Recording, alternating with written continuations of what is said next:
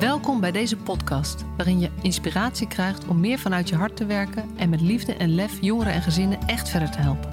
Voel je waarde, voel de passie voor je vak, voel je professional vanuit je hart.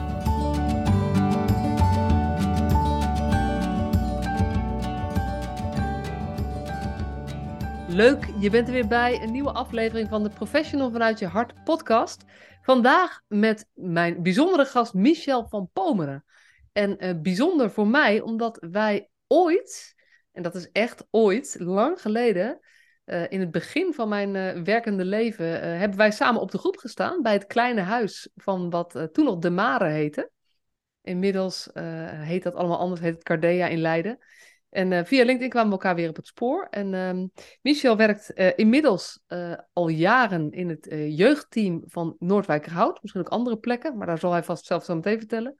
En hij, um, hij houdt zich heel erg bezig, of wat hem heel erg raakt, is het thema mannen in de hulpverlening. En zowel hoe helpen wij mannen, hoe kijken we naar mannen, vaders, zonen, die relaties, maar ook um, ja, mannelijke hulpverleners. Voor hoe is het eigenlijk om in zo'n vrouwenwereld te moeten functioneren? En uh, nou ja, er zitten 3000 haakjes aan en daar gaan wij het vandaag over hebben. Ik weet niet of ik het een klein beetje goed geïntroduceerd heb zo, uh, Michel. Ja, heb je zeker goed geïntroduceerd. Uh, en naast, laat me zeggen, dat ik ook, laat me zeggen, uh, met zonen en vaders bezig ben, ben ik ook wel heel erg gericht natuurlijk op de dochter- en de vaderrelatie. Omdat ik dat niet wat overslaan, omdat ik zelf een dochter en een zoon heb daarmee. Dus het is altijd dan belangrijk, laat me zeggen, ook wel te kijken van hoe zijn die relaties. En die zijn natuurlijk altijd uh, verschillend hoe dat ze met elkaar in een relatie staan. Ja. Dus ja, goed ja, en voor de rest vind ik het altijd heel erg leuk om te vertellen over hetgene van, ja, wat doe ik dan eigenlijk al binnen mijn werkzaamheden? Ja. Uh, nou ja, ja. Dat, uh, ik, we zeiden net al, hè, we gaan gewoon beginnen en we zien wel waar dit gesprek ons gaat leiden. Ja. Ja, zeker. Ja, het is geen dagelijks, dagelijks gebeuren voor mij, een podcast. Nee, nee. Het is de podcast die ik ooit opneem daarmee.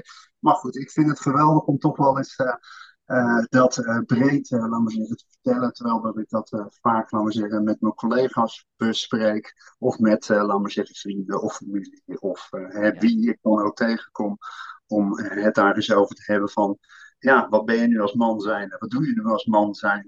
Ja. En goed, ja, volgens mij is het zo dat het een, een maatschappelijk gigantisch bespreekpunt is uh, al jaren. Hè? MeToo, je kan het niet opnoemen wat er allemaal gebeurt.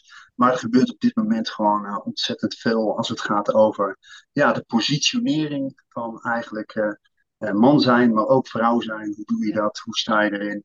En ja, goed, polarisatie uh, is ook nog wel eens iets wat, uh, wat uh, ontzettend ter sprake eigenlijk is op dit moment. En je merkt ja, gewoon op hele brede vlakken dat er een behoorlijke polarisatie soms ook aan, ja. het, aan het ontstaan is tussen man en vrouw. Terwijl dat ja. we eigenlijk gelijkwaardig zouden moeten zijn. En laten we zeggen, eigenlijk meer elkaar, laten we zeggen, ja, gaan accepteren en ja, uh, gaan zoeken naar een weg van waarin dat we de gelijkwaardigheid ook eigenlijk uh, ja, zo goed mogelijk ja. ja. gaan, gaan inkleden. Of, ja. ja. Ja, nou, dat, dat is alvast een klein voorproefje. Maar voordat wij daar in dat thema duiken, is, is er één vraag die al mijn gasten krijgen. En dat is, ben jij een professional vanuit je hart? Ja, ik denk, ik, ik, denk dat ik meer vanuit mijn hart werk dan dat ik vanuit mijn hoofd werk. En dat heb ik, laat al eigenlijk, laat zeggen, dat al 30 jaar. Ik zit al eigenlijk 30 jaar in de zorg.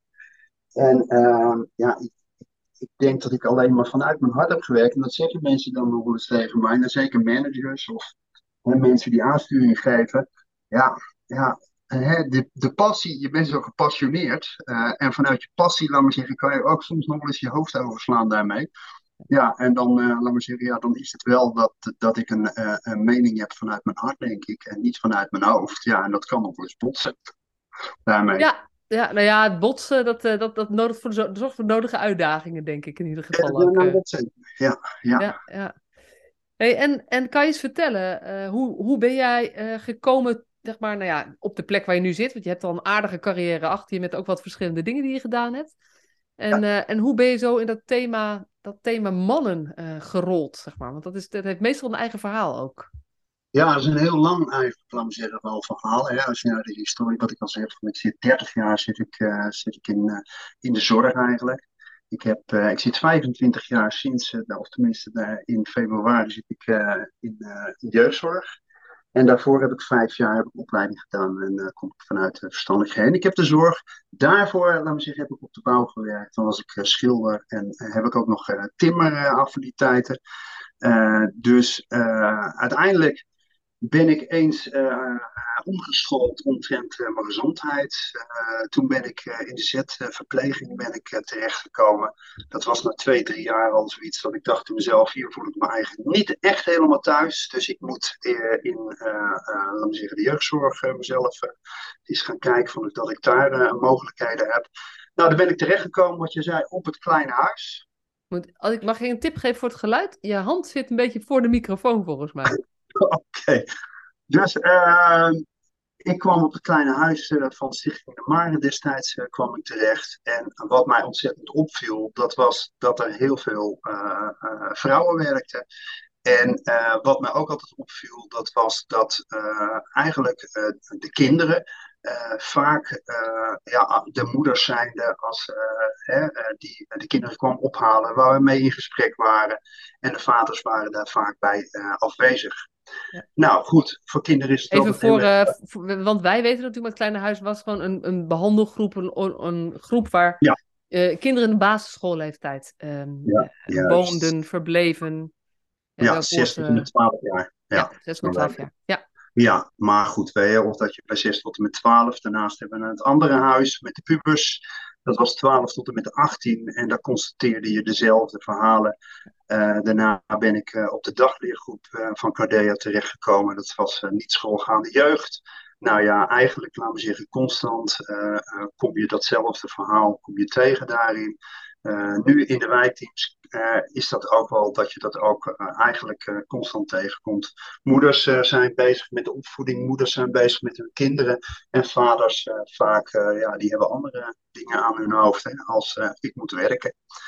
Dus zo ben ik eigenlijk begonnen. En omdat dat altijd zo op, opviel, laat me zeggen, toen, ja, dan, dan ga je meer ook kijken van wat is mijn rol nu, ook ten opzichte van kinderen daarmee, maar ook omtrent hoe staan je vrouwelijke collega's eigenlijk in het werkgebied. En wat doen die dan? Ja, aan de keukentafel zitten en een praatje maken. En ja, ik ging andere dingen doen. Ik ging naar buiten toe. Ik ging met ze sporten, ik ging met ze klimmen, ik ging dingen met ze bouwen, dingen opruimen in de schuur. Dus laat maar zeggen, ja, dingen die ik eigenlijk als man zijnde leuker vind om te doen dan aan de keukentafel te zitten met een bakje thee. even zwart-wit, het, is het is niet echt genuanceerd. Ik doe natuurlijk meer daarin, maar dat was wel het grote beeld wat ik wel had. Uh, en die kinderen vonden dat geweldig. En mijn vrouwelijke collega's vonden dat ook heerlijk. Want ik nam ze mee naar buiten, waardoor dat ze niet met z'n tienen in een huis zaten. Waardoor dat ze eigenlijk constant met elkaar in conflicten lagen. Dus het was een beetje, uh, ja, aan twee kanten was dat uh, welkom. Ja, ja, ja. Hey, en um, als jij dan zegt, al die vrouwen in de hulpverlening, zeg maar. Nou, en dan vertel je, heel, heel kort gezegd, ik, ik hou wel van hoor, dat beetje zwart-wit. Vrouwen ja. gaan praten en theeleuten. En um, uh, nou ja, niet alle mannen uh, doen dat van nature. Heel veel mannen doen dat ook, maar is dat dan aangepast gedrag bijna? Uh, of, ehm, en, en jij ging gewoon andere dingen doen. Kwam dat helemaal vanuit jezelf? Of, of um, was dat ook waar, hoe de kinderen jou opzochten? Ja, ik denk dat dat ontstaat of zo, maar dat heeft ook weer met mijn eigen opvoeding, denk ik, te maken. Dus uiteindelijk neem je jezelf mee. Dus hè, inderdaad, wat je zegt van ja, alle vrouwen, ja, zo is het natuurlijk ook niet. Hè, want je hebt heel veel diversiteit heb je daarin. Alleen als je wel daar naar kijkt, heb je altijd uh, rolverdelingen. En die blijven, die blijven altijd bestaan, denk ik, uh, daarin. Hè, maatschappelijk zien we dat ook. En, uh, aangezien, hè, van wat ik al zei, van als je, als je, als je uh, op een gegeven moment cliënten opbelt, dan was het vaak, als je de vader al aan de lijn kreeg, was het ook van, uh, joh, uh, dan moet je nou aan mevrouw vragen of dan moet je aan de moeder vragen, want ja, ik heb geen idee. Of heel snel zitten ze gewoon in hun, in hun rol. Ja, die rol heb ik natuurlijk ook. Ik kom ook ergens vandaan. mijn vader was heel erg wat met sporten bezig, lichamelijke opvoeding. Komt van hem af. Hij ging mee naar de voetbal. We waren altijd aan het voetballen, we waren altijd aan het klimmen, we waren altijd aan het doen. Dus ja, uiteindelijk neem je datgene neem je mee. en vaak is het dan als je dan kijkt natuurlijk op, op groepswerk of op behandelgroepen, ja, dan zie je dezelfde patronen zie je daar ontstaan. En die waren nodig. Want als ik kijk altijd naar mijn vrouwelijke collega's, die waren er dol blij mee. En uh, sowieso als je als man zijnde al in de zorg, dan zijn ze al heel erg blij. Want je mag blij zijn dat je één, twee, en uh, hè, als je drie mannen in een team hebt, dan, dan ben je al eigenlijk, uh, dan, dan, ja, dan, dan, dan is eigenlijk, uh, dan, dan is iedereen gelukkig, bij wijze van spreken, daarmee. Want dan krijg je veel meer balans ja. in een team ook. Ja, ja ik las laatst dat 85% van de, van de medewerkers in de jeugdzorg is vrouw. Ja. 85, 15, um, ongeveer de verdeling is, zeg maar. Dus dan kom je inderdaad in een residentieel team op één man per team gemiddeld uit. En, nou ja, en als we er dan even van uitgaan dat er gewoon bepaalde groepen zijn waar meer mannen werken. Ik heb bij, bij, uh, bij, bij veel uh, eh, AMV-clubs, zeg maar, daar is het percentage mannen veel hoger. Dus dat is heel leuk ja. om te zien. Uh, en ik heb met jongeren die terugkwamen uit detentie gewerkt. Dat is ook een wat stoerdere doelgroep of zo. Maar zeker basisschoolleerlingen of de dagbehandeling voor echt jonge kinderen. Daar, nou ja, ik denk dat daar het gemiddelde nog lager is. Dat 1 op de 10 of zo uh, man is, denk ik. Uh, dat weet je nog ineens, laat maar zeggen. Um, uh, dan is het soms gewoon dat teams gewoon geen mannen ook hebben. Dus het percentage ligt daar nog lager daarmee. Maar het klopt wel wat je zegt, inderdaad. Hè, van, de, de, je hebt verschillende takken binnen jeugdzorg waar dat het anders kan zijn. Ja. En bij Cardea is het, uh, is het best wel, ik, ik denk ja, hooguit uh, eh, 5% geloof ik. En dan moet je ook, zeggen, de technische diensten bij wijze van spreken er ook nog bij tellen daarmee. Dus uh, het percentage is gewoon heel erg laag en wordt steeds lager daarmee. Ja. En dat is ook wel te verwijten, denk ik, aan, aan de opleidingen die er zijn. ik vind de opleidingen, als ik dat hoor, ja, die, die, die, die vernieuwen denk ik ook niet. Of ja, ik heb geen idee hoe dat ik dat moet zien uh, en hoe dat, dat gaat. Maar ik denk ook dat, dat mannen uh, vrij snel, want er komen vaak wel een stuk of vier, vijf jonge, jongens in, uh, op HBO terecht. Maar vervolgens vallen er weer twee, drie vallen er weer af. Uh, daarmee. En dat heeft ook wel te maken met de onderwijsvorm, denk ik. En misschien ook wel dat er toch weer heel veel vrouwen dan uh, hè, op zo'n opleiding zitten. Maar ik denk ook wel de manier waarop dat ze de opleiding eigenlijk uh, ja, hebben, hebben geregeld. Ja. Ja, ja. En gelukkig is dat gesprek, hoor je natuurlijk ook binnen het onderwijs nu wel. Want hetzelfde thema speelt natuurlijk binnen het onderwijs en de pabo's en dingen. Ja, idem dito. Ja, en dat het heel erg uh, over reflecteren gaat en zitten en um, ja. uh, luisteren en uiteindelijk en de opdracht goed uitvoeren. In plaats van dat het de creativiteit bewegen is en um, wat meer ruimte voor echt doe-dingen. Ja. Dus um, als je het heel breed, kort weer gepolariseerd samenvat, zeg maar. Uh... Ja, nou dat klopt. En dat merk ik ook met, uh, met uh, jongens die op de opleiding uh, stage hebben gelopen. Ik heb er verschillende heb ik er, heb ik er wel begeleid. Dat is ook wel weer leuk dat je dan vaak gekoppeld wordt. Op dit moment begeleid ik ook een, een jonge stagiaire. En ja, dan, dan, mer dan merk je, laat maar zeggen, van ook wat, wat hun vertellen over de opleiding en hoe, de, hoe dat ze dat ervaren ja, dat, dat is best wel lastig. Dat is moeilijk uh, daarin voor jongens. Uh, en, wat, uh, en wat vertellen ze daar dan over? Wat is het grootste, wat vinden ze het lastigste daaraan? Of het niet, meest niet passende? Ja, ik denk vooral, laat maar zeggen, wat jij ook zegt. Van het, het, het, het vele, laat maar zeggen, het is heel taalkundig wat er gebeurt eigenlijk. En de opvoeding, het is echt, laat maar zeggen, de blijf, laat maar zeggen, daarmee. Oh, je microfoon valt, volgens mij valt je telefoon om. Kan dat? Nee, valt niet om. Maar ja, zeg hij doet het weer. Ja. Kijk, weet je wat het is? Kijk, dat, dat is als je dat met je telefoon doet, kan je beter eigenlijk niet doen. Want mijn vader die belt nu een hele tijd. En mijn vader is altijd de volle Die denkt dan in zichzelf, nou weet je, dan, dan bel ik dadelijk nog wel even. Nou ja, goed. Dus die zal dadelijk nog wel een keer okay. bellen. Uh, denk ik daarmee. Maar ja, weet je, dat is, dat is weer een vader-zoon relatie. Dus dat is gewoon midden in deze podcast. Komt helemaal ja. niet, maakt nog niet uit. Dus maar die, die opleiding is het is, het is veel praten, het is veel reflecteren. En dat is waar de jongens gewoon niet blij van worden. Ja. Nou ja, ze vinden het een verademing, laat maar zeggen. Als ze dan uh, vaak, uh, laat maar zeggen, bij uh, in mijn werkzaamheden komen. Want ja, ik ben, ben ook iemand die heel veel doet uh, met, uh, met, uh, met, met kinderen. Eigenlijk daarin. ik ben eigenlijk iemand die spelend leert. Dus ik ben zo'n kwartier tot tien minuten, en zeker met basisschool, ben je aan het praten. En tussendoor ga je gaan, ja, 50 minuten ben je zo'n beetje, ga je gewoon doen. En waardoor dat je aansluiting maakt en kan aansluiten op de doelen uh, die kinderen hebben. En die zie je altijd in de spelvorm, zie je die altijd terugkomen daarmee. Ja, daardoor is het, is het eigenlijk dat, dat ze dat een verademing vinden van, hé, hey, dit, kan ook anders hulp verlenen. Ja. het is ook een andere manier. Ze krijgen dat ook wel wat op school natuurlijk, of op, op de opleiding hè, daarmee. Uh, maar ja, het is gewoon zo van dat ze niet hetgene aangeboden krijgen wat ik uh, dus uh, laat zien. En dat zit hem veel meer ja, een beetje in, in, een samenmix met misschien wel SIOS, psychomotorische therapie. Ja. ja. en dat vinden jongens leuk. Dat slaat aan. Dat, ja. ja, zonder dat jij echt dat. Je hebt geen SIOS of PMT gedaan, toch? Het is veel meer dat, dit zijn meer de soort activiteiten waar je voor kiest. En het maakt, je pakt overal wat uit waar je iets van weet. En denkt, oh, dit zou, maar dat is dat weer vanuit je hart werken en dan je hoofd af en toe even overslaan. Ja. Zeg maar. Dat je denkt, ja, dit werkt, ga gewoon werken, dit ga ik gewoon doen. Ja, en dat, en dat ontwikkelt zich dus. Uh, naarmate dat je daar steeds meer mee bezig bent, uh, heb je ook heel veel middelen, kan je ook heel veel middelen gebruiken. Hè? Water is destijds is opgezet, dus weerbaarheidstraining voor jongens. Dat is destijds opgezet eigenlijk vooral hè, omdat er weinig weerbaarheidstrainingen voor jongens waren. En uiteindelijk heb ik, ben ik acht jaar ben ik trainer geweest, dus daar gebruik ik ook heel veel, hè, vanuit die training gebruik ik ook gewoon heel veel oefeningen.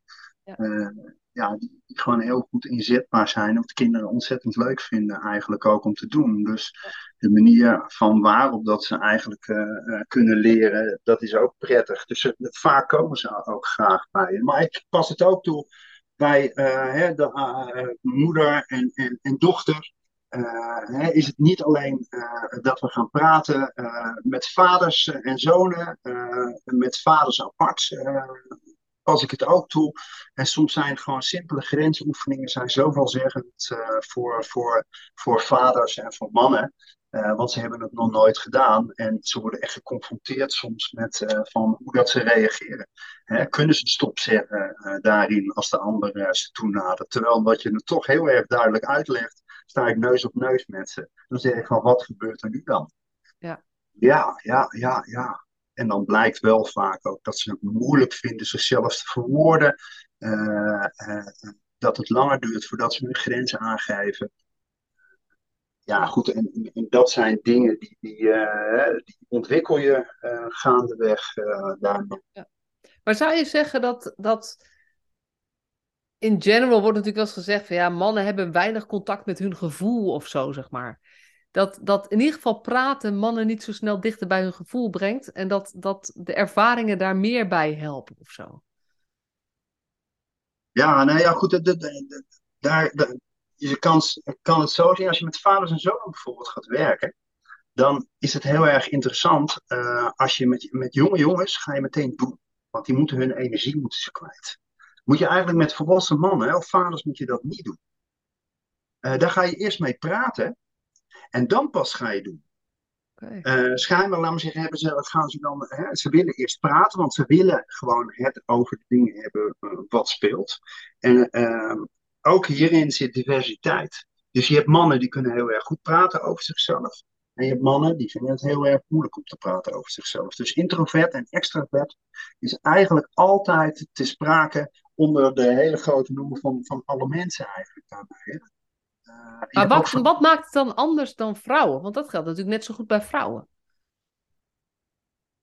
Uh, ja, eerlijk gezegd, soms denk ik dat daar niet zoveel verschil in zit. En ik denk ook nog wel eens soms dat mannen gevoeliger zijn en dat er meer emotie bij mannen zit dan dat er bij vrouwen zit.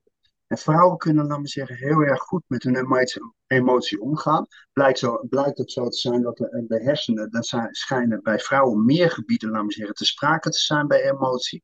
Waardoor dat ze ook beter daarmee om kunnen gaan. en dat heeft ook weer te maken met oxytine. Dat heeft te maken, laten we zeggen, met het biologische gedeelte. Uh, daarin heeft het heel erg te maken. maar het schijnt ook weer zo te zijn dat eigenlijk, laten we zeggen, mannen een stofje eigenlijk, laten we zeggen, te, tekort hebben of te veel hebben.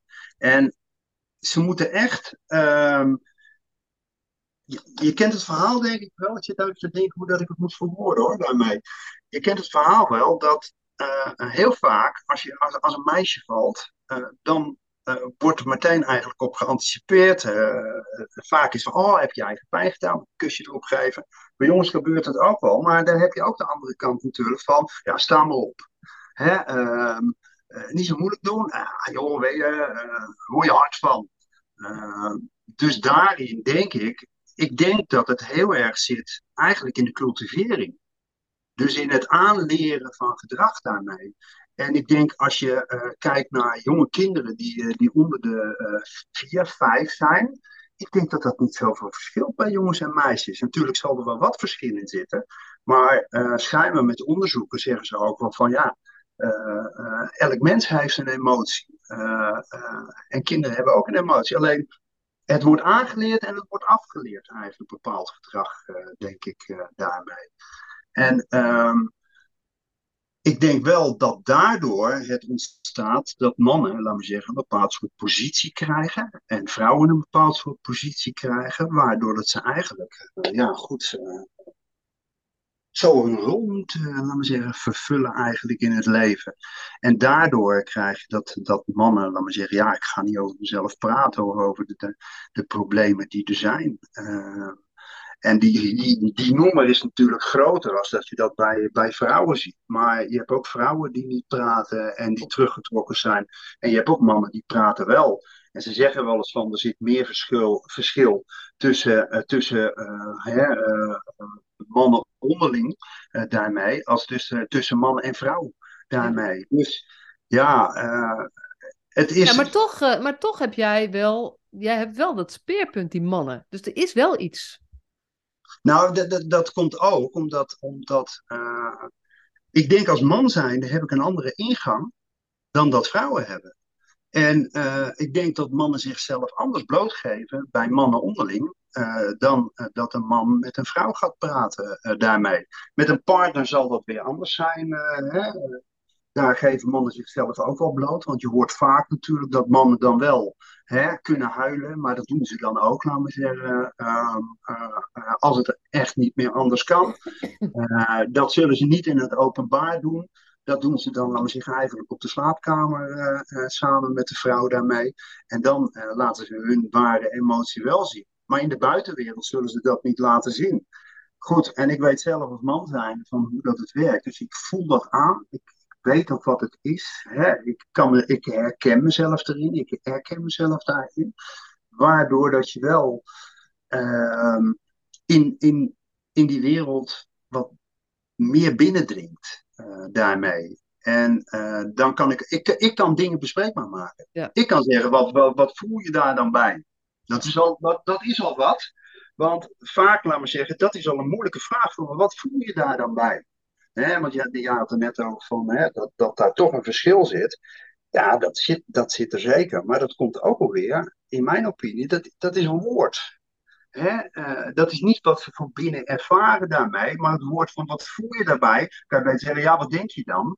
Ja, maar dan kom je nog niet bij het gevoel. En ik denk wel dat uh, uh, in de hulpverlening al die jaren dat ik zit, is het wel zo dat ik dat durf aan te snijden. Ik durf ook over mezelf te praten daarin. En ik durf dat ook uh, uh, gerust aan hun te vragen daarmee. Ook al is het een rare vraag misschien voor ze. Maar ik heb, ik heb zelden meegemaakt dat, uh, dat mannen dan denken, nou ja, wegwezen. Of dat ik, dat ik zie dat ze, het, dat ze eigenlijk zichzelf gaan afsluiten. Nee, er, er, er, gaat wat gebeuren. En ik ga vragen stellen en ik vraag door. Uh, en schijnbaar weet ik de goede dingen daarin aan te raken. En uh, mede doordat ik heel vaak vaders heb die op een gegeven moment uh, heel tevreden zijn. En zijn eigenlijk al misschien ja, zielsgelukkig met hetgene dat ze eens een keer een gesprek hebben gehad. Ja. Over hetgene wat ze dwars zit. En dat ze aan de andere kant iemand hebben zitten natuurlijk die weet hoe dat het gaat met kinderen. Hè, als je een kind hebt. maar ook hoe dat het gaat met een partner daarin. En dan merk je ehm, ja, dat ze echt opgelucht, een soort van bijna, laat me zeggen, zwevend weggaan. En je gewoon, ik weet niet hoeveel keer bedanken. maar ja, ze zijn gewoon heel, heel blij dat ze het verhaal hebben kunnen doen daarbij.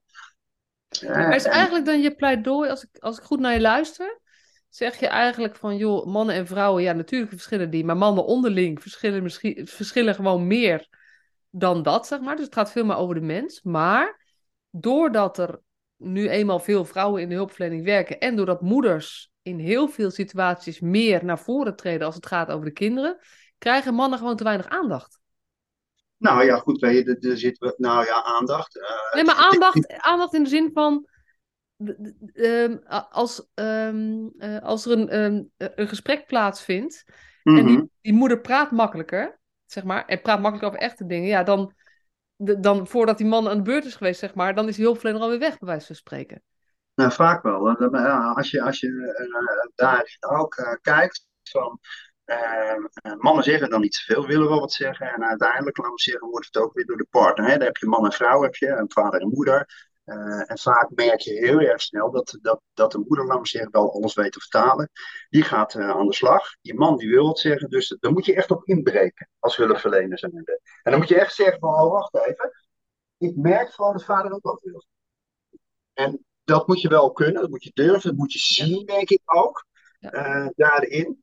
En ja, goed, weet je wat ik. Wat ik hè, er zit ook wel een enorm verschil natuurlijk tussen man en vrouw in die uitingsvorm. Want uiteindelijk de grootste verschil, laat me zeggen, die ik vind tussen man en vrouw, is dat vrouwen mogen huilen en mannen mogen boos zijn.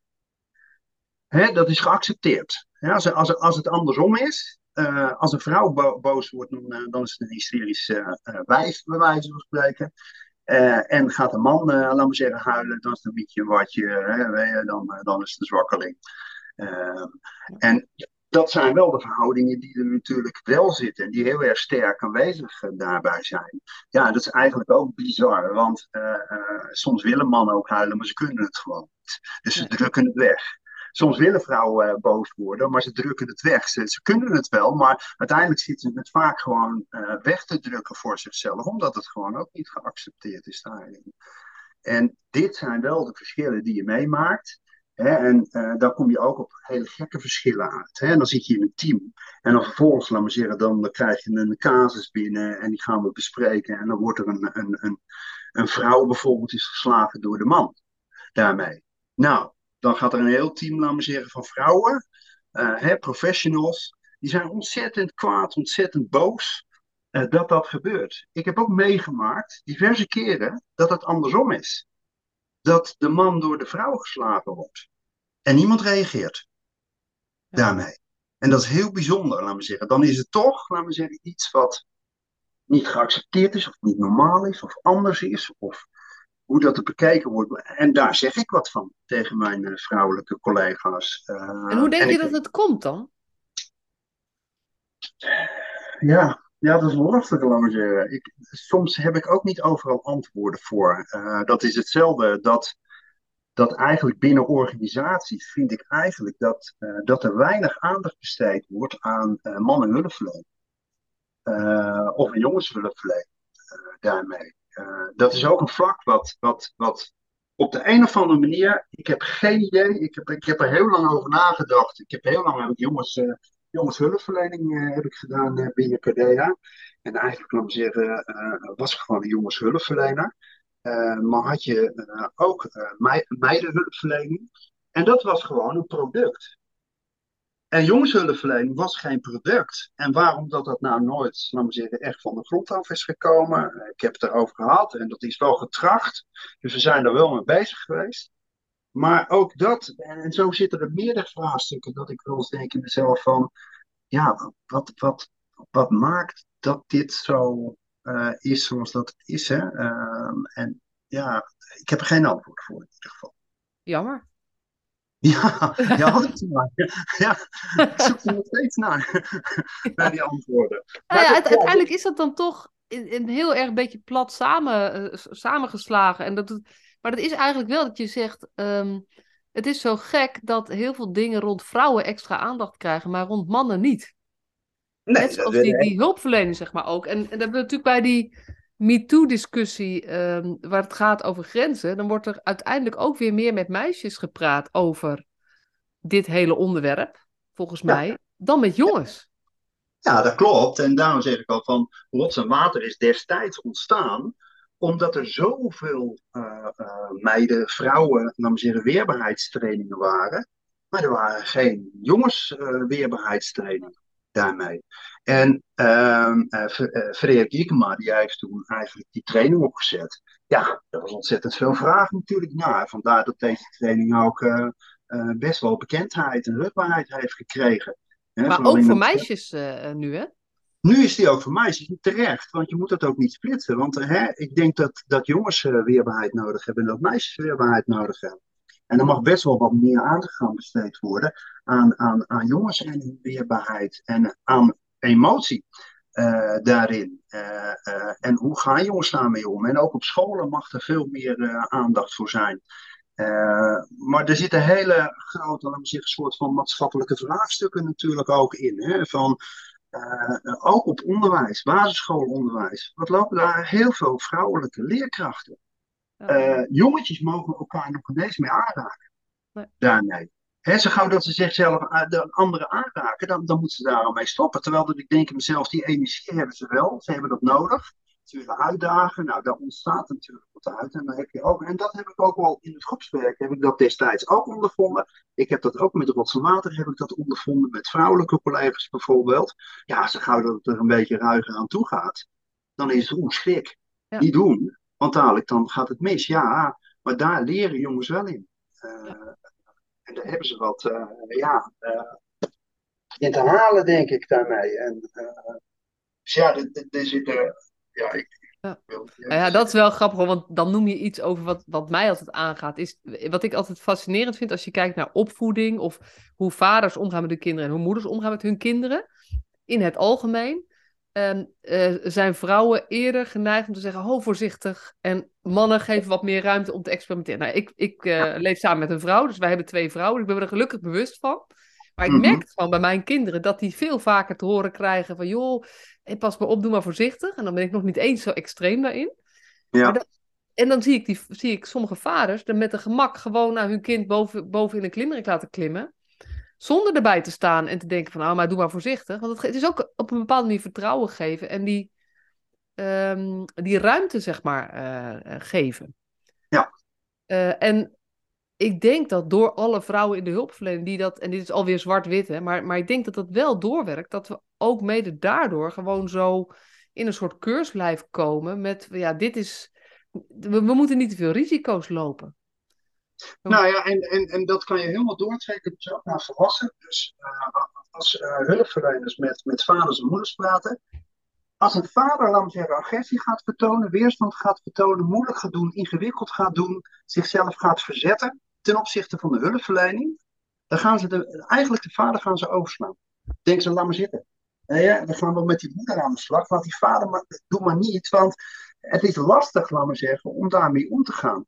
En ja, goed, dan ben ik altijd heel vaak inzetbaar bij mijn collega's. Van joh, Michel, kunnen we niet samen optrekken? Kan jij niet? Hè? Eh, de vader doen, ik doe de moeder, doen we gezamenlijk. Die mogelijkheden hebben we ook binnen, binnen uh, het werkveld waar ik nu in zit. We trekken vaak op met z'n tweeën, soms met z'n drieën trekken we daar zelfs in op. Uh, waardoor dat je ook veel meer uh, dynamiek daarin krijgt. En ook zeker als het relationele problemen zijn die er vaak plaatsvinden. Want daar hebben we ook nog eens mee te maken. Ja, dat is soms schrijnend natuurlijk als het gaat over vechtscheidingen. En dat heb je ook in alle gradaties. Maar je merkt gewoon als mannen agressie gaan vertonen, ja, uh, heel veel vrouwen hebben natuurlijk in hun eigen wereld, in hun eigen persoonlijke leven, hebben ze veel meegemaakt soms met, uh, met mannen uh, daarin. Waardoor dat er ook een terughoudendheid daarop gaat bestaan. Dan krijg je handelingsverlegenheid, zoals dat ik dat wel eens noem. Ja, en dat is fijn en dat hoor ik ook altijd van mijn collega's terug ja, dat ik er dan ben of een andere mannelijke collega, waardoor dat je elkaar kan aanvullen. Uh, en dat je ook dingen soms kan, van elkaar kan overnemen. En dat op een andere manier gaat benaderen. En dat heeft ontzettend veel winst, want je gaat een afspiegeling krijgen ook uh, eigenlijk van uh, de maatschappij daarmee. Nou ja, en bij relatie, ik denk bij heel veel um, wijkteam inzet in gezinnen, speelt er, los van alles wat er speelt, ook relatieproblematiek. Want de, als je zeg maar, als het moeilijk gaat in je gezin, om wat voor reden dan ook, dan, dan is het ook moeilijk om het goed te hebben samen. Dus, dus ik denk dat je dat bijna, bijna altijd zijn daar dingetjes. En heel veel relatietherapeuten werken natuurlijk ook in een duo met een man en een vrouw. Dat doen ze ook niet voor niks. Dus dat vind ik wel een ja. interessante gedachte. Maar ik denk, want jij, jij koppelt het aan, uh, veel vrouwen hebben zelf ook ervaringen met mannen die agressief zijn. Of boos zijn, zeg maar. Zou het niet veel platter kunnen zijn? Dan zit ik even naar mezelf te denken, want die ervaring heb ik zelf niet. Maar het feit dat mannen vaak groter zijn dan ik, niet altijd, maar groter zijn, sterker zijn, dat doet wel iets. Als die boos worden, ja. dan voel ik me zwakker worden of zo. En dan, wordt, dan, dan gebeurt er wel iets bij me, nog los van de ervaringen die ik zelf heb gehad. Dus het fysieke verschil tussen man en vrouwen beïnvloedt ook die dynamiek volgens mij gewoon. Ja, heel goed. Wees een houding, hè, intonatie, houding. Eh, wat daarin gebeurt. Dus uh, ja, het is, het is natuurlijk het is overweldigender uh, daarin. En wat ik al zei, mannen zijn ook veel meer gewend om gewoon boos te kunnen zijn, boos te worden ja. daarmee. En ja, dat, dat roept natuurlijk verschrikkelijk veel op. En dat, dat, dat snap ik ook hè, daarin. Hè, dus, dus de emotie en het uiten van de emotie is daardoor wel, hè, waar we het eigenlijk op het begin over hadden. Daar zit wel verschil in, hoe dat men zich uit daarin. Ja. Nou ja, en ik denk dat, dat ehm, als ik kijk naar.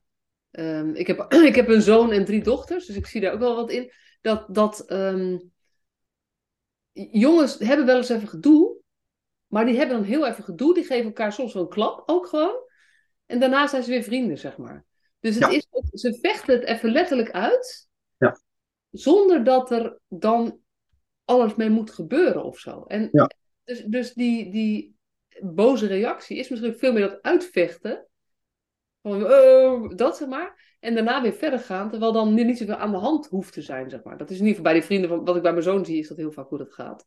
Ja. Terwijl bij vrouwen, nou ja, wat ik zie bij mijn dochters, is die van 13 dan, weet je, dan als er iets is met een vriendin, dan praten ze er met een andere vriendin over.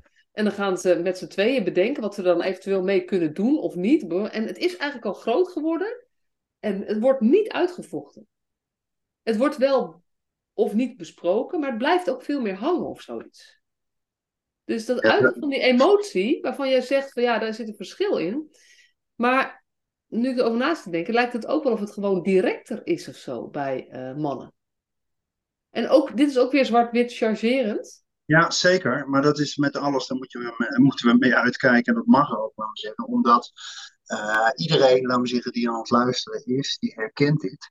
Ja. Uh, dat het soms, laten we zeggen, daarin uh, zwart-wit is. En dus de dingen die we denk ik zeggen, tenminste, dat ze altijd met wat, dit, dit zijn geen vreemde dingen die ik, die ik bespreek, ook met anderen daarin.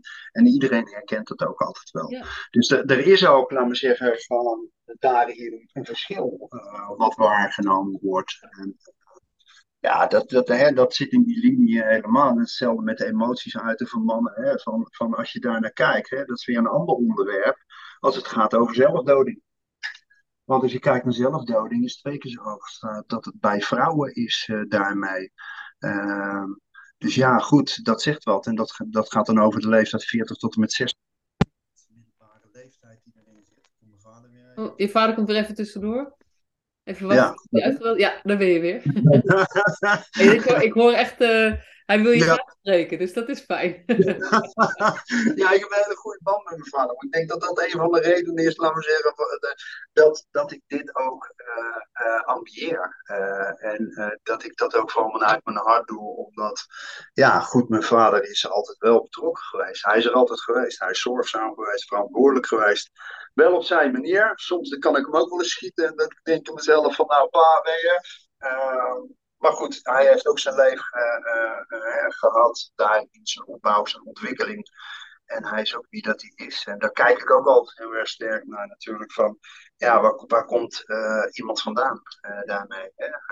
er is ook veel te achterhalen. En Dus ja, goed, het heeft zoveel onderwerpen. Ja, precies. En net voor je vader, toen zei je veel zelfdoding onder mannen. Dat is wel iets wat je ook nog even, weet je, dat, dat ja. een thema van, hé, hey, dat wil je in ieder geval ook noemen. Wil je daar ja. over, over, vertellen of over zeggen, wat je daar... Uh...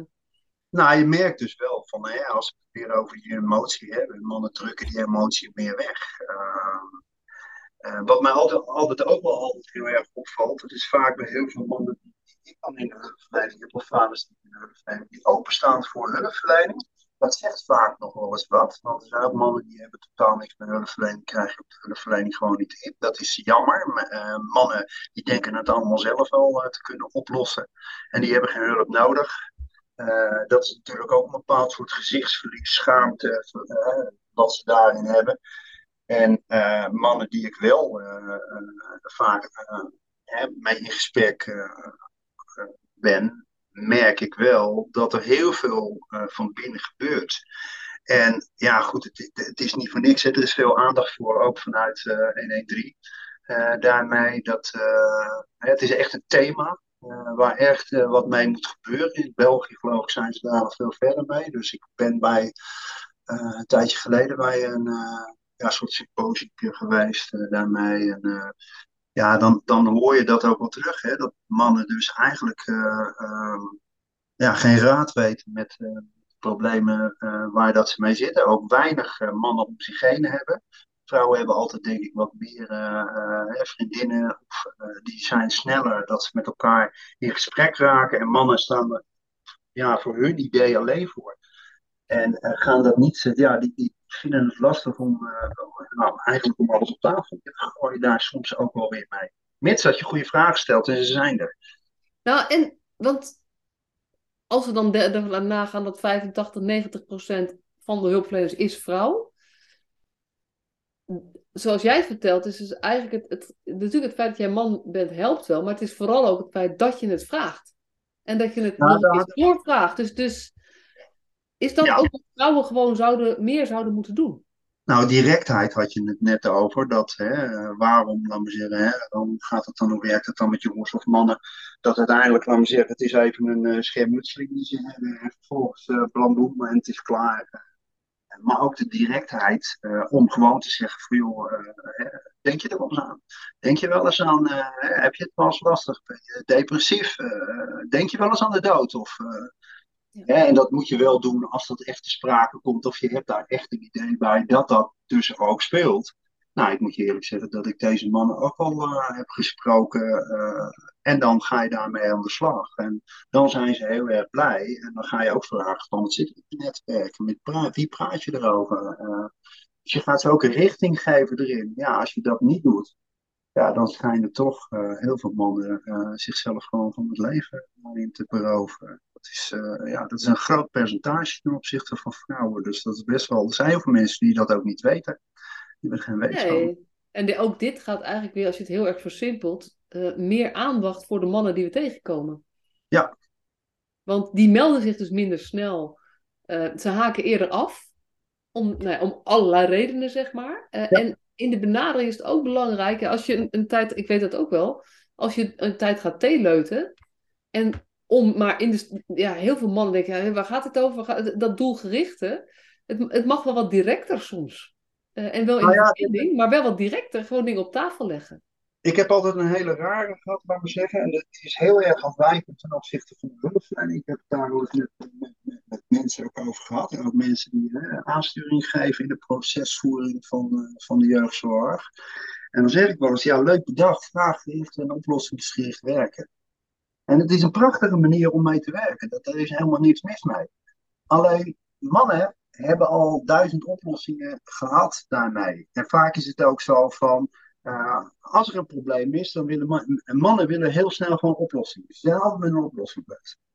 En eigenlijk, als, ik, als, als mannen bij mij komen, dan is het niet meer dat ze een vraag hebben omtrent oplossingen dus als ik echt met hun ga, ja, wat denk je dan? En wat, wat zou je dan willen? En eh, heb je al hè, aan oplossingen gedacht? Wat zijn je oplossingen? Dan hebben ze eigenlijk veel doen, straal even op met die gekkigheid van je. Geef jij mij eens even een oplossing aan. Want ik heb het wel gehad. Ik eh, ben ten einde raad en ik weet het niet meer.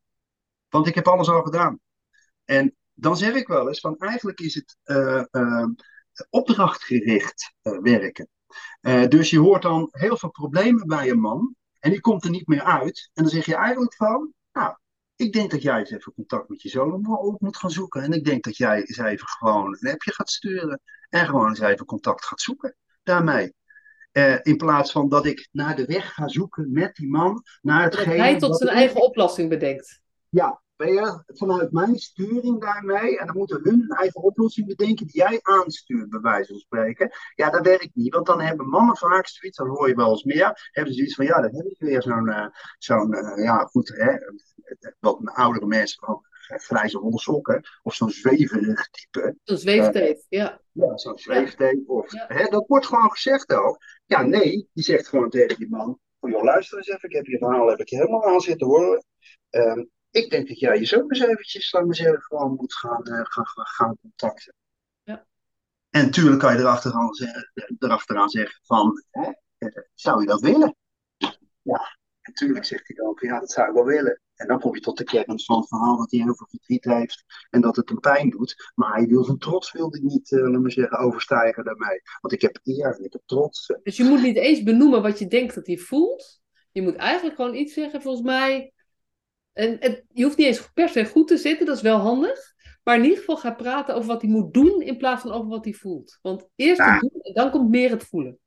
Ja, ja, juist. Ja, ja dat, dat, dat werkt op een andere manier. Dat is, dat is andersom. Dat is uh, omdenken. Dus vrouwen zouden meer kunnen omdenken. Uh, uh, als ze, laten we zeggen, aan mannen hulpverlening daarmee bieden.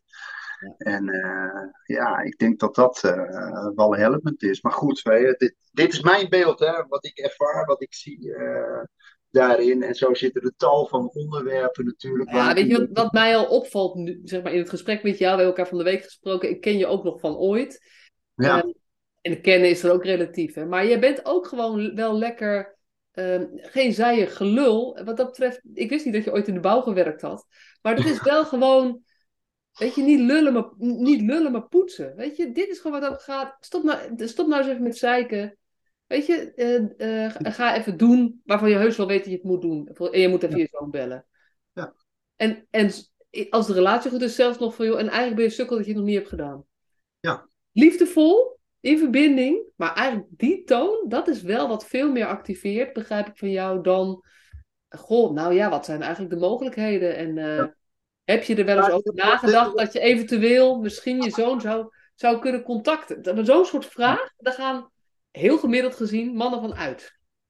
Ja, ja en, en daarbij komt kijken dat, dat ik merendeels van, zeggen, van de mannen die dus in de hulpverlening zeggen, eigenlijk zitten in de reguliere hulpverlening, Mensen die, laten we zeggen, hooggeschoold zijn, beter geschoold zijn, die hebben ook wel dat particuliere eh, circuits natuurlijk opzoeken. Die komen niet in de reguliere circuits. Merendeels wat je hebt, uh, is de, middel, uh, de middellaag, laten we zeggen, van de bevolking. En dan praten we hier over vissers, hè, in deze omschreven de visserslui, de bloembollen, de vrachtwagenchauffeurs die hier allemaal zitten.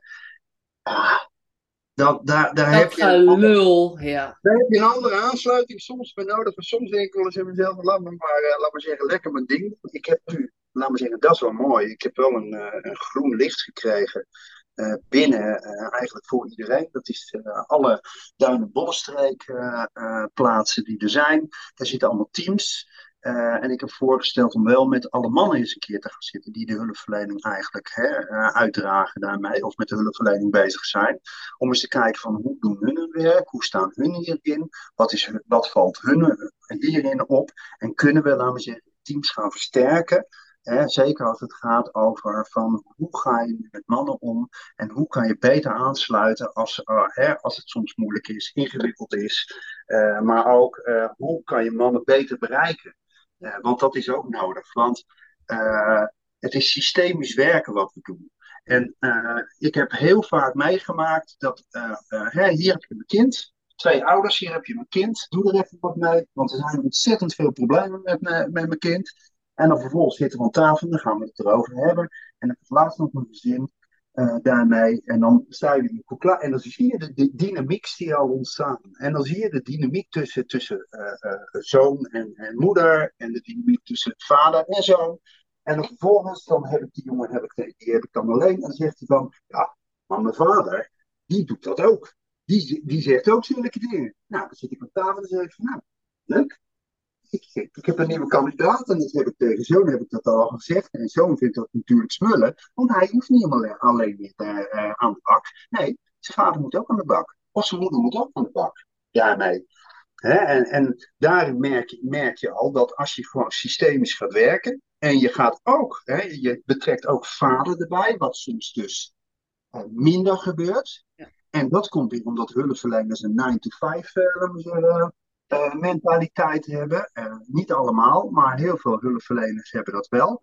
Ja, nee, je zal s'avonds ook moeten gaan hulpverlenen, want vaders gaan niet komen. Waarom niet? Nee, je moet werken. Er moet geld Ja, en als je toch vrachtwagenchauffeurs hebt, dan zijn er sommigen, dan moet je gewoon in het weekend zijn. Dan moet je in het weekend gaan werken daarmee. Of uh, vrijdagavond, of ja. uh, net uh, wanneer dat ze wel. En ja, als de hulpverlening dan gaat zeggen, dat vind ik een hele grote valkuil van de hulpverlening. Wat zegt de hulpverlener vervolgens? Ja, ik ga niet voor die man ga ik s'avonds hier zitten. Want die man heeft problemen, die moet er maar wat voor over hebben. En ik maak ook heel vaak mee dat vaders gewoon al hun dagen al kwijt zijn, bijvoorbeeld. Omdat ze, laten we zeggen, en naar GGZ toe moeten, en naar een wijkteam toe moeten. En vervolgens, laten we zeggen, kan die niet een heel bij zijn baas aankomen. Want ja, die baas die gaat natuurlijk ook nog wat zeggen tegen hem. Dus ja, ik, ik denk dat het heel belangrijk is om op meerdere vlakken dus mannen uh, en vaders te gaan bereiken. En dat is niet alleen, laat me zeggen, hè, van de manier waarop dat je ze aanspreekt, maar ook wanneer dat, je, uh, wanneer dat we ze kunnen aanspreken daarmee. Ja.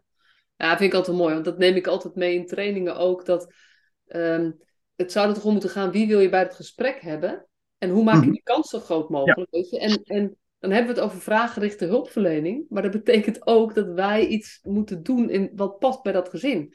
En wij als, weet je, alle hulpverleners, vrijwel allemaal die ik ken, hebben best wel een vrije uh, mogelijkheid om hun agenda in te delen. Die mm. kunnen op een dag een privéafspraak tussendoor plannen. Maar wat we onderschatten is, jij noemt de vissers, uh, de bolle mannen, de vrachtwagenchauffeurs. Maar we hebben ook de mensen die gewoon in de fabrieken werken. Ja. Uh, mensen die bij de post werken. Allemaal banen waarbij je niet de vrijheid hebt om even tussendoor een afspraak privé te hebben. Ja, waarbij je echt een dag vrij moet nemen om zo'n afspraak te hebben. En dat is, dat beseffen wij ons als, uh, nou ja, toch wat hoger opgeleid, of in ieder geval in vrijere functies, beseffen we niet wat het betekent als je in ploegendienst werkt en wordt ingedeeld. Dat vanmorgen een afspraak met iemand en die zegt, ja, de ene week werk ik uh, s ochtends, de andere week werk ik s avonds. Punt. En er zit gewoon geen ruimte daar. Ja. Geen onderhandelingsruimte, ja. geen gespreksruimte. Dit, dit kan. Dus, dus nou ja, ik, dan pas ik me aan aan wat hij um, wat voor hem passend is. Mm -hmm. Dus het komt uit op, uh, nou ja, op uh, ik geloof tussen, tussen 10 en 12 uh, in de oneven of in de even weken. en dan niet op bepaalde dagen waarop hij nog iets heeft van zijn werk. Ja, weet je, het is zo. Ja. En daar, dus, dus als jij zegt, mannen moeten meer plek krijgen, hebben we ook hier gewoon ons meer bewust te zijn van, ja, die mannen kunnen soms ook gewoon letterlijk niet anders. En dan zeggen we wel eens, ze willen niet, maar ze kunnen soms ook gewoon niet anders. Want dat, nee, maar en, en, dat heeft gewoon te maken eigenlijk, laat me zeggen, hoe, de, ja, hoe dat maatschappelijk uh, is. Hè. Dat slaan we een beetje over uh, daarmee. Maar goed, dit, dit zijn dus, laten we zeggen, heel veel vlakken. We hebben nu, best wel heel veel vlakken, denk ik, al benaderd. Waar, waar ik wel mee bezig ben. Ja, ja maar dat gaat uiteindelijk ook over... Um, ook als ik bij ons kijk in die hoogopgeleide, die witte white suburbs, zeg maar, met, met mensen met goede banen, dat daar de meeste mannen toch nog nou, vijf of vier en een halve dag werken. Ja. Uh, en heel veel vrouwen dan ook veel werken, maar dan hebben we het over vier of drieënhalve dag. Ja, meestal wel. Er zit gewoon echt verschil nog steeds in. En ik weet niet waar het naartoe gaat met verandering van het vaderschapsverlof, ouderschapsverlof, zeg maar. Dat is natuurlijk waar echt wel iets in veranderd is. Maar ja, dat speelt ook allemaal nog mee op de achtergrond. Uh, en een nog. Uh... Ja, is generationele overdracht. En uh, ik merk het aan mezelf, merk ik dat ook. Want slotberekening kom ik ook ergens vandaan. En dan merk, dat merk je ja, dat dat best wel iets is wat heel diep geworteld zit. Hè? bij mezelf ook daarin. Terwijl ik me bewust ben, maar dat wil nog niet altijd zeggen dat ik daarnaar handel. en zo zitten er tal van ja, van, van dit soort dingen. Ik denk, dat denk ik, maar je, trap ik daar nog steeds in? Of ben ik dan zelf ook zo? hè, ik kom natuurlijk ook van een vader af en die ook van een vader af. En het duurt nogal een aantal generaties alvorens dat er een opslag gemaakt is. En we hebben eerst, laten we zeggen, in de jaren zeventig natuurlijk een gigantische emancipatie gehad van de vrouwen. Uh, nu krijg je in één keer mannen die een soort van in een emancipatie daarin gaan komen. Ja, volgens mij duurt het nog 20, 30 jaar voor dat we dan misschien daar willen zijn waar dat we zijn daarmee. Ja joh, en dan zijn mensen weer, kijk, ik denk eigenlijk dat het blijft veranderen en dat het wel...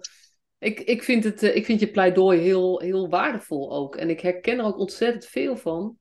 Um, dat dat zeg maar, nou, door alleen al het feit dat er zo ontzettend veel vrouwen werken, dat er meer moeders in beeld zijn rond kinderen, dat zeker in de jeugdzorg die vaders, die mannen, uh, gewoon weinig aandacht krijgen.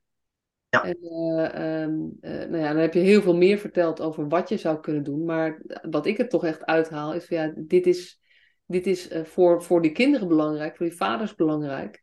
En uiteindelijk voor ons allemaal belangrijk dat we zorgen dat, dat we daar gewoon meer mee doen. En meer mee, nou ja, en ook dus kijken, en, en wat vraagt het van mij om dat te doen?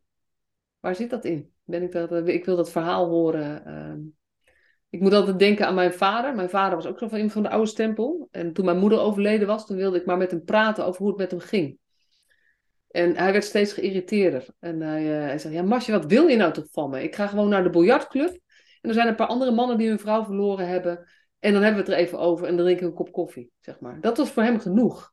En ik zat heel erg op van ja, maar ja, uh, je moet er toch met iemand over kunnen praten of zo. En toen dacht ik, ja, dat is toch ook gewoon niet altijd zo. Het doen, het biljarten en het zijn met, met, met andere mannen, dat zei hij expliciet, dat maakte voor hem echt heel veel verschil. Dus ik, ik snap ook dat mannen hebben ook mannen nodig, net zoals vrouwen vrouwen nodig hebben. Ja, en je ziet de vadercafés, zie je wel, uh, we zeggen, wat, er ontstaat wel wat uh, daarin. Alleen er is ja, er is nog heel veel uh, te halen in, uh, denk ik, van hoe uh, durven mannen, kunnen ze dat, kunnen ze hulp vragen, ja. zonder zichzelf, laten we zeggen, eigenlijk dan te min te voelen of schaamte te hebben dat ze dat moeten doen daarmee. Ja. Nou ja, en, en dat is ook, mogen mannen loslaten dat zij voor hun gezin moeten zorgen, zeg maar meer dan vrouwen dat moeten doen, zeg maar. Want dat is natuurlijk heel veel mannen werken... Of anders. Ja, of anders. Dat is misschien een betere beschrijving. Ja. ja in een andere verdeling mag dat, kan dat en is dat geaccepteerd? En dat is ook in heel veel sectoren nog niet geaccepteerd. Ja. Uh, een vrouw die deeltijd wil werken, snapt iedereen, maar een man die deeltijd wil werken, dat is in sommige, op sommige plekken nog heel erg uh, ongebruikelijk. Ja, dat is dan de, laat me zeggen, eigenlijk de bedrijfstak waar uh, soms ja. mannen uitkomen. Daar hoor ik ook zo links en rechts ook nog eens wat over natuurlijk dat, het, uh, dat het vrij lastig is uh, daarmee. Dus uh, ja, en, daar, ja, goed, in, totaal beeld is er gewoon ontzettend veel daarin te halen. En, vooral in hetgene van hoe bereik je dus mannen. Hè, en dan heb je echt over die zelfdoding. Maar ook als je kijkt, ik, zat, ik heb van tevoren wel even gekeken, dat ik dacht, maar ja, dat vind ik ook altijd wel een hele belangrijke. Bijvoorbeeld van, ehm, je hebt mannenopvang tegenwoordig ook. Hè? Dat is, dat is uh, toch wel uh, in het grootstedelijk beleid is dat iets meer dat die er zijn. Hè? Je hebt Rosa Manus, dat is vaak vrouwenopvang. En je hebt een aantal organisaties die mannen opvangen.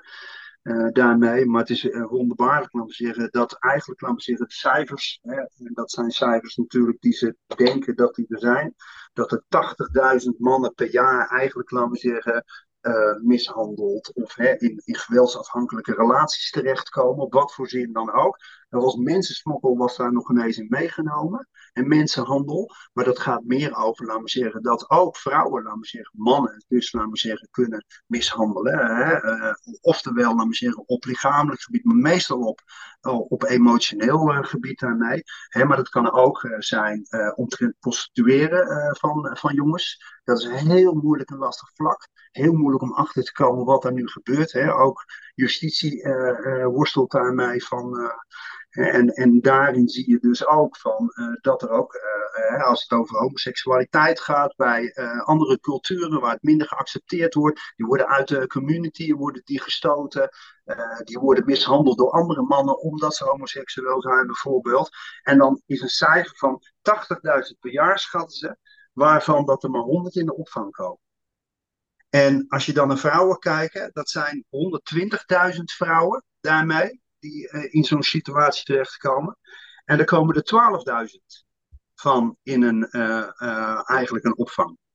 Ja. Nou, dat is nogal een verschil, laat maar zeggen, dat je er 100 of 12.000 hebt. Dat is kenmerkend voor hetgene dat mannen dus niet praten, daar zelf mee rondlopen, daar niks mee kunnen, dat verbergen. En ja, ik denk dat er heel veel pijn en heel veel leed en heel veel verdriet, laten we zeggen, bij heel veel mannen uh, is daarmee. En ik vind dat vrouwelijke hulpverleners daar let op moeten zijn, daar wat mee moeten doen. En dat ook aanboren en ook durven aan te boren naar mannen toe daarmee. Uh, dus uh, ja, dat spreek ik uit vanuit mijn hart. Hey, en dat vind ik een heel erg mooi einde. Dankjewel. Maar alsjeblieft.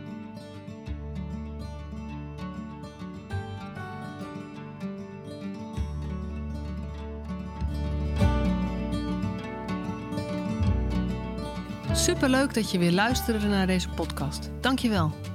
Nog even kort een paar belangrijke dingen.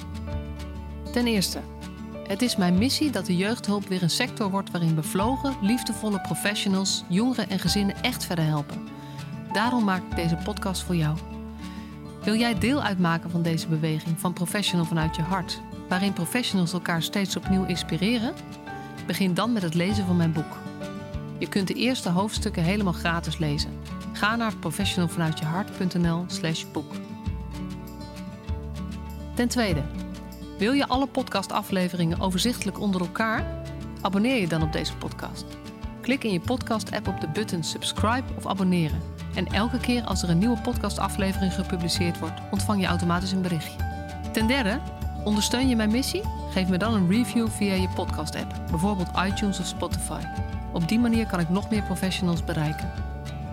En ken je een collega voor wie deze podcast ook interessant is? Dan zou het super zijn als je hem of haar de podcastaflevering doorstuurt. Bijvoorbeeld door de link te kopiëren via Spotify. Ik vind het altijd heel leuk om berichtjes te ontvangen van luisteraars om te horen wat je van een podcast vindt, of als je misschien vragen of suggesties hebt. Of als een aflevering je een bepaald inzicht heeft gegeven of er iets in beweging is gekomen. Stuur me dan even een berichtje op masha.professionalvanuitjehart.nl via de website of stuur me een connectieverzoek op LinkedIn.